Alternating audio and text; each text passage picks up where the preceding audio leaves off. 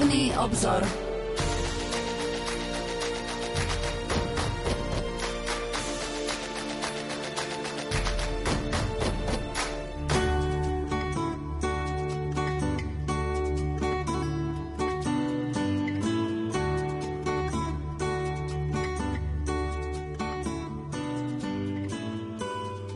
Pokojný a požehnaný útorkový večer vo veľkonočnej oktáve, milí poslucháči.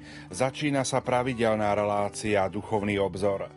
V nicejsko-konštantínopolskom symbole viery vyznávame, že Ježiš Kristus za nás bol aj ukrižovaný, za vlády Poncia Piláta, bol umúčený a pochovaný, ale tretieho dňa vstal z mŕtvych podľa svätého písma a vstúpil do neba, sedí po pravici Otca. V anafore, čiže anafore, čiže v eucharistickej modlitbe liturgie svätého Bazila Veľkého sa grécko-katolícky biskup alebo kňaz modlí.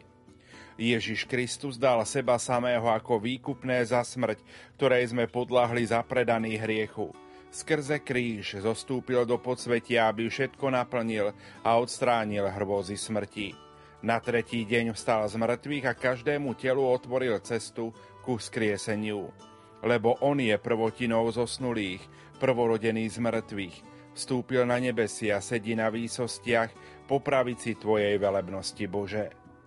Milí poslucháči, v dnešnom vydaní relácie Duchovný obzor sa pozrieme na udalosti Kristovho umúčenia a vzkriesenia z perspektívy grécko-katolíkov vo svetle grécko-katolíckého katechizmu Ukrajinskej grécko-katolíckej cirkvi.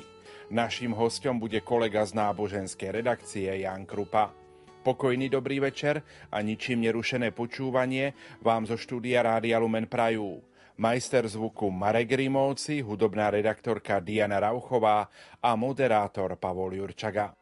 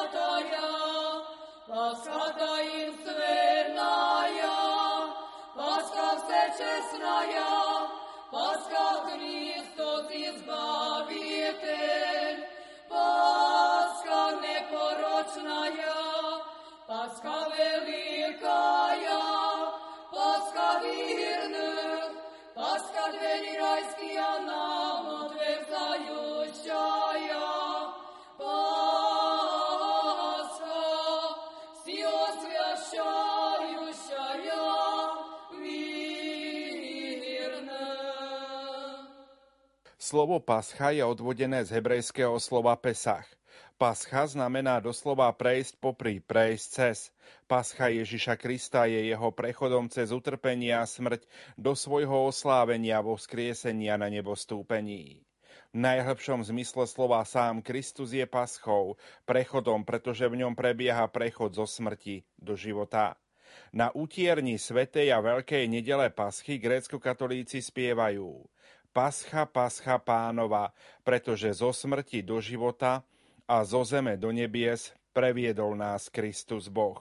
Bez Krista by bolo márne všetko úsilie ľudstva oslobodiť sa od otroctva hriechu a smrti. V starom zákone slávenie paschy pripomínalo oslobodenie Božieho ľudu z egyptského otroctva. Keď faraón odmietol prepustiť ľud, aniel smrti vzal život egyptským prvorodeným. Prešiel popri izraelských domoch, ktorých veraje dverí boli pomasané krvou obetovaného baránka podľa Mojžišových pokynov, takže nezomrelo žiadne prvorodené hebrejské dieťa. V slávení paschy si Židia pripomínali aj prechod cez Červené more, keď pán Boh zachránil izraelský ľud pred faraónovým vojskom. Tieto udalosti sú vyrozprávané v starozákonnej knihe Exodus v kapitolách 12 a 14. Starozákonná pascha bola predobrazom Kristovej paschy. Pripravila Boží ľud na konečné oslobodenie a spásu v Božom kráľovstve. Kristus, Boží baránok, svojou krvou vyvádza ľudstvo z otroctva hriechu a spod nadvlády smrti a uvádza nás do vzkriesenia a väčšného života. Veľký cirkevný spisovateľ Origenes sa retoricky pýta, aké utrpenie prijal kvôli nášmu dobru – a hneď si aj odpovedá, bolo to utrpenie z lásky, láska je trpezlivá. Kristova pascha je manifestáciou Božej lásky. V Jánovom evanieliu doslova čítame Ježiš vedel, že nadišla jeho hodina odísť z tohoto sveta k Otcovi. A pretože miloval svojich, čo boli na svete, miloval ich do krajnosti. Pán Ježiš dobrovoľne prijíma svoju smrť, v Jánovom evanieliu nás pán uistuje. Ja dávam svoj život a zasa si ho vezmem. Nik mi ho neberie, ja ho dávam sám od seba. Mám moc dať ho a mám moc zasa si ho vziať. Kristus prináša seba ako obetu za nás, a to zároveň ako kňaz i Boží baránok, ktorý sníma hriech sveta. Kristus premohol smrť svojim vzkriesením, lebo Boh nedá svojmu svetému uvidieť porušenie, ako počúvame v Žalme 15. Skrze vzkriesenie sa Kristova smrť stala prechodom do nového života. Pre smrtvých stanie sa Kristova smrť stala naším prechodom do nového života. Posledný nepriateľ, smrť, proti ktorej bolo ľudstvo bezmocné, je teraz zničená Kristovou paschou.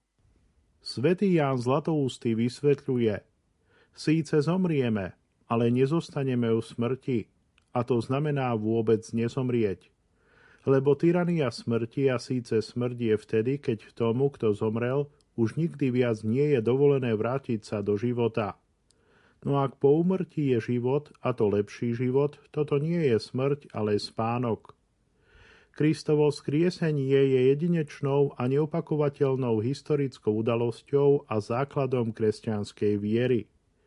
Pavol v liste Korintianom konštatuje Ak nebol Kristus skriesený, márna je vaša viera. Viera vo skrieseného Krista je teda začiatkom našej paschy. My si v tejto chvíli opäť trochu zahráme a po pesničke budeme v našom rozprávaní pokračovať.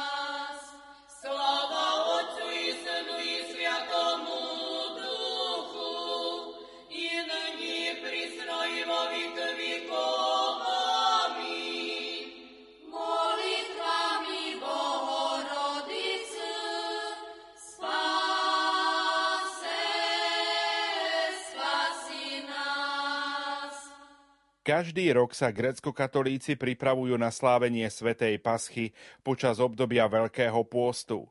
Tento pôst trvá 40 dní na obraz 40-ročného putovania Božieho ľudu do zaslúbenej zeme a 40-dňového pôstu Krista na púšti. Pôst, ktorý vychováva kresťana k zdržanlivosti od hriechu, vedie k vnútornej slobode a pravej radosti. Počas pôstu církev bohoslužobne sprevádza kresťanov hymnami z pôstnej triódy, ktoré poukazujú na hĺbší zmysel a cieľ pôstu. Zmierenie s Bohom a blížnym, služba Bohu a ostatným. Oslavovať vzkriesenie ako víťazstvo nad smrťou církev začína slávením pamiatky Lazarovho vzkriesenia. Počas neho sa Ježiš zjaví ako vzkriesenie a život – v rámci udalosti Lazarovho vzkriesenia Kristus doslova povedal Kto verí vo mňa, bude žiť, aj keď umrie. Lazárovou sobotou sa začína kvetná trióda. Lazárová sobota vovádza do svetého týždňa, ktorý prináša dobré správy o Kristovom víťazstve nad hriechom a smrťou, a to prostredníctvom svojho mučenia a kríža. Znamením bezprostredne blízkeho víťazstva je vstup Krista, Boho človeka do Jeruzalema. Lázárovú sobotu a kvetnú nedeľu komentuje kievský metropolita Hilarion vo svojej kázni o zákone a milosti nasledovne. Ježiš Kristus ako človek plakal pre Lazára a ako Boh ho vzkriesil z mŕtvych. Ako človek sedel na osliadku – a ako Bohu mu prevolávali požehnaný, ktorý prichádza v mene pánovom. V bohoslužobných hymnoch kvetnej nedele známe ako Palmová nedela, grécko-katolíci ospevujú jeruzalemské deti, ktoré pozdravovali Krista ako kráľa, aj keď ho farizei a zákonníci odmietli prijať.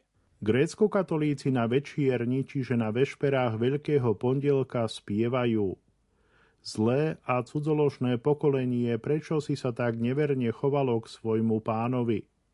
Prečo si odmietlo prorokové slova, ktoré ho ohlasujú? Vaše vlastné deti dnes spievali na vašu hambu. Hosana, synovi Dávidovmu, požehnaný, ktorý prichádza v mene pánovom. Tak ako ľudia pozdravovali Krista vetvami zo stromov, aj kresťania pozdravujú Krista vetvami cností, keď nastupuje na svoje dobrovoľné umúčenie.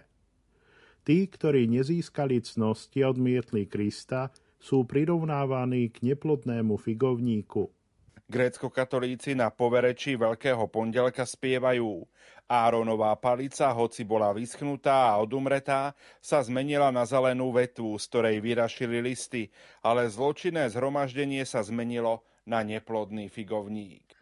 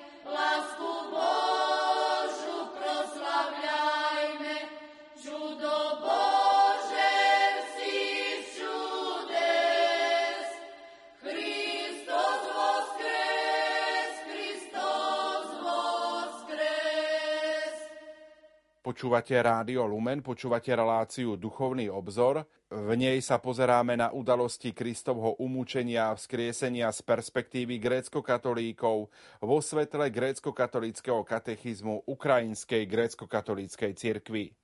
Bohoslužobné texty svätého týždňa nám predstavujú príklad kajúcnej ženy, ktorá drahoceným olejom pomazala nohy spasiteľa. Kajúcna neviestka, ktorá rozpoznala Kristovo božstvo, dostane od neho odpustenie svojich hriechov a pohýňa nás k pokániu. Grécko-katolíci v ranných chválach Veľkej stredy spievajú Príjmi prúd mojich slz o ty, ktorý stiahuje z oblakov vody mora.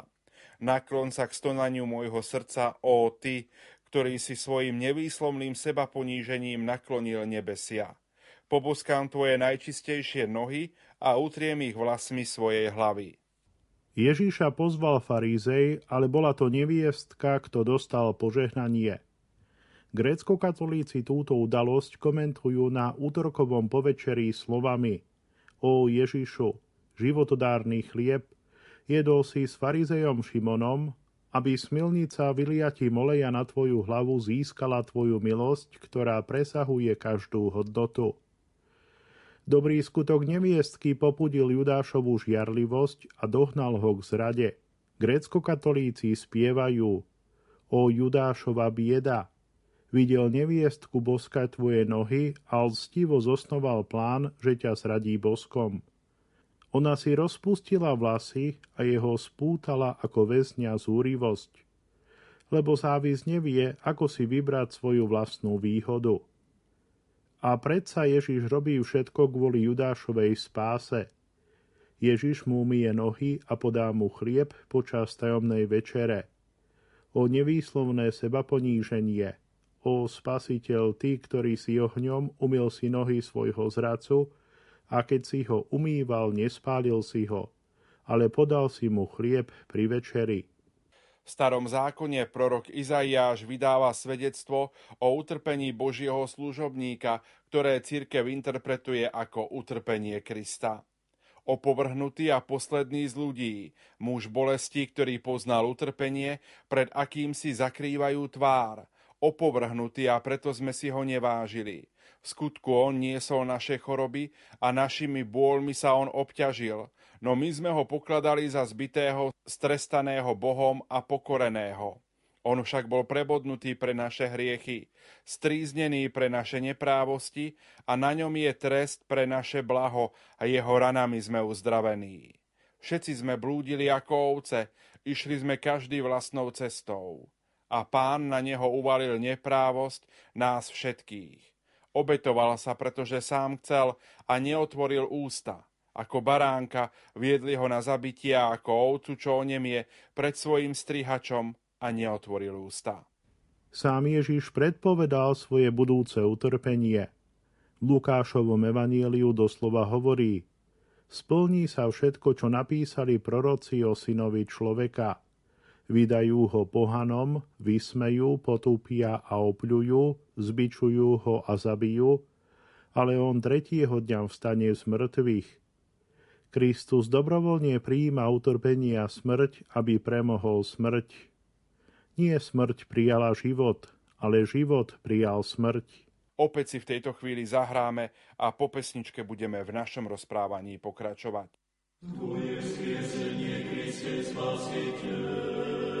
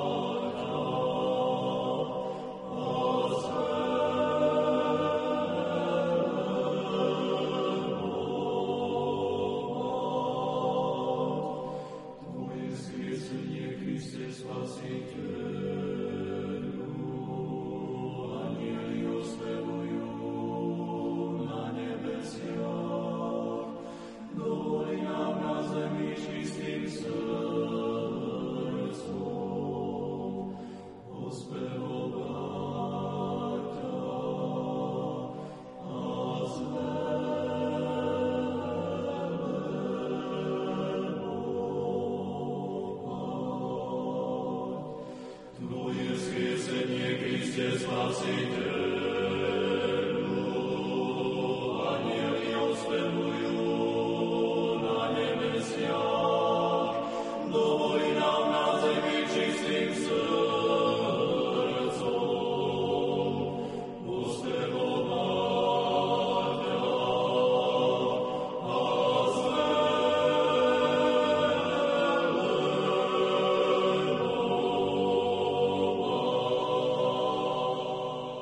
Vo svojej bohoslužobnej tradícii grécko-katolícka církev ospevuje spasiteľné utrpenie Božieho Syna rôznymi obrazmi, ktoré ponúkajú hymny o umúčení.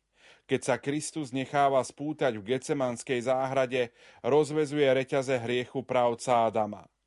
Kristus príjma rozsudok smrti, aby ponúkol odpustenie hriechov, trstinou, žezlom hamby. Kristus zapisuje ľudí do knihy života. Keď si Kristus vyzrieka odev na Golgote, strháva pokrývku pokritectva z ľudského hriechu. Keď sa necháva pribiť na kríž, ukončuje Adamovú túžbu po zakázanom ovocí. Písomný záznam o hriechoch ľudstva je pribitý na kríž a stotníková kopia trhá vo dvoje naše dlhové záväzky. Strom kríža, nástroj smrti sa stáva stromom života. Kristovo telo vyzdvihnuté na kríž sa stáva majákom svetla, ktorý zažal Boh s cieľom nájsť stratenú drachmu, hriešnika. Kristové ramená roztiahnuté na kríži sa stávajú Božím objatím a požehnaním pre všetkých ľudí. Miesto ukrižovania sa stáva rajom, pretože strom kríža vydáva výhonok života, Krista. Usnul na kríži a bol prebodnutý kopijou a z jeho prebodnutého boku vytriskla krv a voda. Krvou vykúpil všetky národy a vodou ich očistil. On, ktorý zomiera na hlad hriešnosti, živí ľudstvo telom, ktoré je mesom z jeho vlastného mesa. Keď Kristus predpovedá svoju smrť, ohlasuje aj smrtvých stanie. Kristus označuje trojdňový pobyt proroka Jonáša v bruchu veľryby ako znamenie vzkriesenia. Kristus stane na tretí deň podľa písma, čítame v prvom liste Korintianom – Zbičujú ho, syna človeka, a zabijú, ale on tretieho dňa vstane z mŕtvych. Počúvame v Lukášovom evanieliu. Kristus pripodobňuje svoju smrť a vzkriesenie zničeniu a obnoveniu Jeruzalemského chrámu. V Jánovom evanieliu doslova hovorí Zborte tento chrám a za tri dní ho postavím. A Ján to komentuje, že Kristus hovoril o chráme svojho tela – zázračným skriesením Jajrovej céry, skriesením syna Naimskej vdovy a vzkriesením svojho priateľa Lazára, Kristus postupne pripravoval apoštolov na svoje vzkriesenie. Kristus označuje ľudskú smrť za spánok. Odíďte, dievča neumrelo, ale spí. Smrť nie je koncom života, ale usnutím. Ľudstvo nie je mŕtve, usnulo. Aj cirkev označuje Kristovu smrť takisto. Grécko-katolíci na utierni nedele paschy spievajú Telom si usnul ako obyčajný smrteľník. Svetý Jan Damasky odhaľuje význam Kristovej smrti. Hoci zomrel ako človek a jeho svetá duša bola oddelená od jeho nepoškvrneného tela, jeho božstvo zostalo neoddeliteľné spojené s jeho dušou i telom. Svetý Ján Damasky odhaľuje význam Kristovej smrti. Hoci zomrel ako človek a jeho svetá duša bola oddelená od jeho nepoškvrneného tela, jeho božstvo zostalo neoddeliteľne spojené s jeho dušou i telom. Kristova smrť je životodarná. Sám Kristus dovolil smrti, aby ho držala, aby ju nakoniec premohol a poskytol nový život.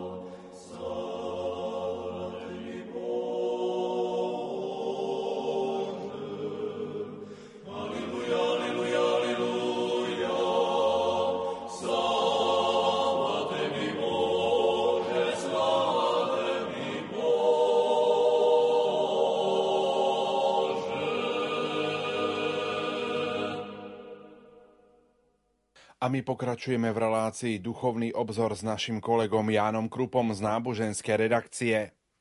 Prostredníctvom smrti na kríži Kristus zostúpi do podsvetia, ktoré je miesto mŕtvych. V rámci Kristovho zostúpenia do podsvetia grécko-katolícka církev ospevuje silu skriesenia.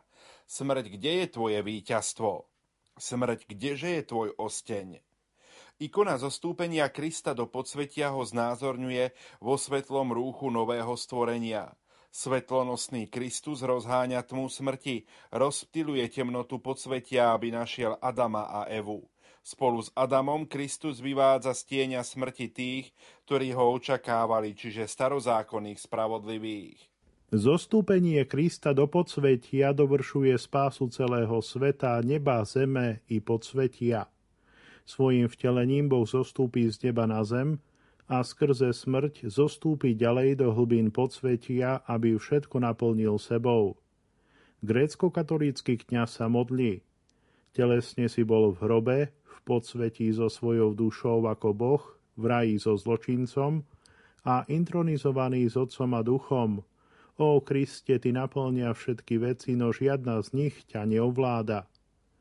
Cirkevný otec Maxim Vyznávač napísal Smrťou a zostúpením do podsvetia sa Kristus Bohočlovek zjaví ako vzkriesenie a život. Prebudí Adama zo sna hriechu a vedie ho do raja. A tak ten, kto pochopí tajomstvo kríža a pochovania, pochopí vnútorné podstaty stvorených vecí. No ten, kto je zasvetený do nevýslovnej sily vzkriesenia, pochopí účel, na ktorý Boh najskôr ustanovil všetko. V bohoslužobných hymnoch grécko-katolícka církev ospevuje zapečatený a vojakmi strážený Kristov hrob ako pokladnicu, do ktorej bol uložený skutočný poklad, Kristus. Slnko spravodlivosti, Kristus zostúpil do hrobu, aby z neho vyšiel, aby vstal z mŕtvych. Ako pri vtelení Kristus vyšiel z lona matky, tak pri vzkriesení vyšiel z lona zeme zostúpil do zeme ako Adam prach zeme a vyšiel z nej, lebo ako nesmrteľný sa nevrátil do prachu. Hrob ho prijal, ale nemohol držať slovo v zajatí. A tak sa znak smrti stal žriedlom skriesenia. Ako človek bol uložený do hrobu a ako Boh zničil podsvetie a oslobodil duše. Ako človek bol zapečatený v hrobe a ako Boh vyšiel von, pričom pečate zanechal neporušené. Prázdny hrob zvestuje radosnú správu o vzkriesení. Veriaci spievajú, povedzte, neveriaci, kde je ten, ktorého ste uložili do hrobu a zapečatili kameňom. Dajte nám jeho telo, o popierači života, dajte nám pochovaného, alebo uverte vo vzkriesenie. Anieli zvestovali ženám mironosičkám, prečo hľadáte živého medzi mŕtvými, niet ho tu, vstal z mŕtvych.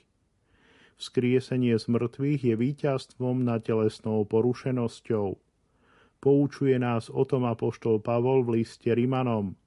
Veď vieme, že Kristus vzkriesený z mŕtvych už neumiera, smrť nad ním už nepanuje.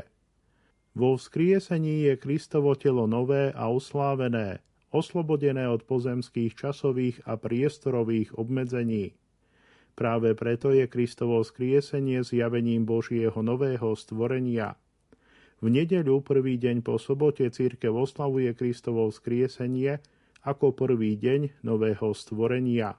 Kristovo skriesenie je zárukou nášho vlastného vzkriesenia. Apoštol Pavol nám vysvetľuje.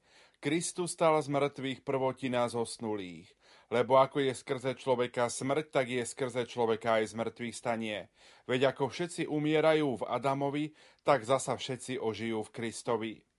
Viera cirkvi je úplne založená na Kristovom skriesení. Pavol opäť vysvetľuje, a keď Kristus nevstal, vaša viera je márna a ešte stále ste vo svojich hriechoch. Potom aj tí, čo zosnuli v Kristovi, sú stratení. Lebo ak veríme, že Ježiš zomrel a vstal z mŕtvych, tak Boh aj tých, čo zosnuli, skrze Ježiša privedie s ním.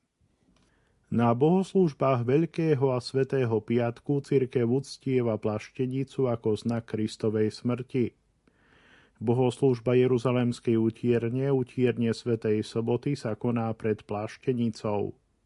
Hymnografia oplakáva toho, ktorý zomrel v nádeji na budúce vzkriesenie – Neroň slzy nado mnou, matka, lebo ja vstanem z mŕtvych. Počas paschálnej polnočnice sa prenesie pláštenica z pánovho hrobu na posvetný oltár vo svetini. Veriaci výjdu z chrámu so zapalenými sviecami a v procesii trikrát obídu chrám. Pred dverami chrámu za spevu paschálneho tropára Kristus slávne vstal z mŕtvych, smrťou smrť premohol a tým, čo sú v hroboch život daroval, kniaz ručným krížom klope na chrámové dvere a tie sa otvoria. Veriaci vstupujú do chrámu, oslavujúc Kristovo vzkriesenie a ako ženy mironosičky v paschálne ráno prvé svetkyne vzkriesenia prinášajú blahozvesť o vzkriesení celému svetu. Toto je deň vzkriesenia. Nechajme sa prežiariť sviatkom. Navzájom sa obíme. Nazvime bratmi a sestrami dokonca aj tých, ktorí nás nenávidia a odpustíme všetko pre vzkriesenie a takto volajme Kristus slávne vstal z mŕtvych. Počas 40 dní po svojom skriesení sa Kristus zjavoval svojim učeníkom, čím ich upevňoval vo viere. Potom vystúpil do neba a zasadol po pravici Otca. V Lukášovom evanieliu doslova čítame Potom ich vyviedol von až k Betánii. Zdvihol ruky a požehnal ich. Ako ich žehnal, vzdialil sa od nich a vznášal sa do neba. Oni sa mu klaňali a s veľkou radosťou sa vrátili do Jeruzalema. Radosť apoštolov spočívala v tom, že Kristus vo svojom na nebo vstúpení neopúšťa svet, uistuje ich a hľa, ja som s vami po všetky dni až do skončenia sveta. Kristus neviditeľne prebýva vo svete, v ktorom je ľudstvo povolané dosiahnuť spásu.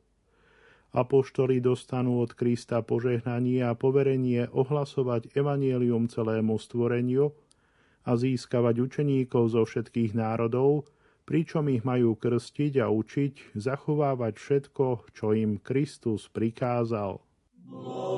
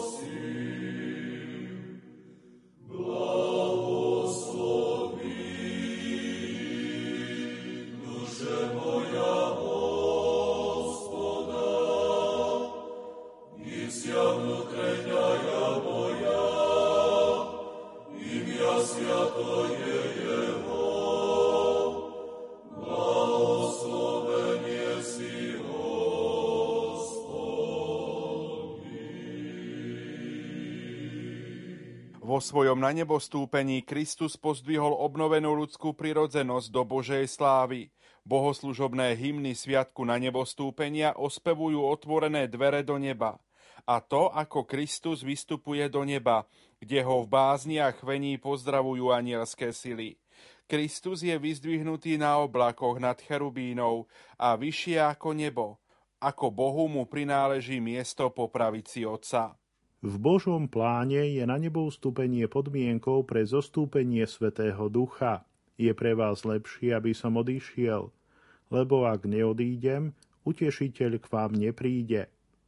Kristus vystúpil k Otcovi pre nás ľudí a pre našu spásu, recitujeme v symbole viery. V Jánovom evanieliu Ježiš vysvetľuje V dome môjho otca je mnoho príbytkov. Keby to tak nebolo, bol by som vám povedal, že vám idem pripraviť miesto. Keď odídem a pripravím vám miesto, zasa prídem a vezmem vás k sebe, aby ste aj vy boli tam, kde som ja tak ako Kristus v sláve vystúpil, tak sa v sláve aj znovu vráti. Na pojednávaní pred židovskou veľradou v odpovedi na otázku veľkňaza Kajfáša, či je synom požehnaného, Kristus uvádza slová proroka Daniela o príchode syna človeka v sláve. A uvidíte syna človeka sedieť po pravici moci a prichádzať s nebeskými oblakmi. Po Kristovom na nebo vstúpení anieli oznámili apoštolom, mužovia galilejskí, čo stojíte a hľadíte do neba. Tento Ježiš, ktorý bol od vás vzatý do neba, príde tak, ako ste ho videli do neba odchádzať. Tak ako vystúpil vo svojej ľudskej prirodzenosti do božskej slávy, tak sa vráti znovu vo svojej oslávenej ľudskej prirodzenosti k súdu. Pri slávnom druhom príchode Krista bude súd nad živými i mŕtvými momentom požehnania pre spravodlivých. Pri súde sa odhalí a stane zjavným všetko utajené a skryté. Veď nič nie je skryté, čo by sa neodhalilo, a nič utajené, čo by sa neprezvedelo. Takto čítame v Lukášovom evanieliu. Slávny druhý príchod Krista prinesie aj oslávenie ľudstva, čo je naplnením zboštenia, dosiahnutím plného Kristovho veku. Kristus začal oslávenie ľudstva svojim skriesením a od tej doby oslávenie pokračovalo počas celých dejín cirkvy prostredníctvom svedectva, ktoré vydali svetí. Grécko-katolíci spievajú Kristus stal z mŕtvych, on, ktorý je prvotinou zosnulých prvorodených stvorenia, a stvoriteľ všetkých stvorených vecí. On obnovil v sebe našu prirodzenosť, ktorá bola porušená. A potom, ako odpoveď, ó Pane, Tvorca prirodzenosti, svet ti ponúka bohabojných mučeníkov ako prvotiny prirodzenosti. Skriesený Kristus povedal apoštolom, a hľa ja som s vami po všetky dni až do skončenia sveta. Kristus je stále prítomný vo svojej cirkvi, najmä vo svetých tajomstvách, v slove svätého písma, v liturgickom zhromaždení, v životoch a zápasoch svetých, v ich relikviách a vo svetých ikonách. Skriesený Kristus nám darúva milosť znovu zrodenia a nového života.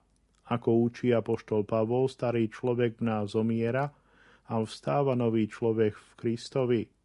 Hoci náš vonkajší človek chradne, náš vnútorný sa zo dňa na deň obnovuje. Po oblečení si Krista v krste človek rastie k miere plného Kristovho veku, pokým nemôže povedať podľa slova poštola Pavla, už nežijem ja, ale vo mne žije Kristus. Prostredníctvom sily Kristovho skriesenia sa ľudská smrť stáva prechodom paschou do väčšného života. Grécko-katolík spieva už sa nebojím návratu do prachu, Pane Kriste, pretože vo svojom veľkom milosrdenstve si ma zabudnutého vyviedol skrze svoje zmrtvých stanie z prachu do výši neporušenosti. Sám Kristus je zárukou pre víťazstvo nad smrťou a porušením. V Jánovom evanieliu Kristus doslova hovorí Ja som skriesenia a život.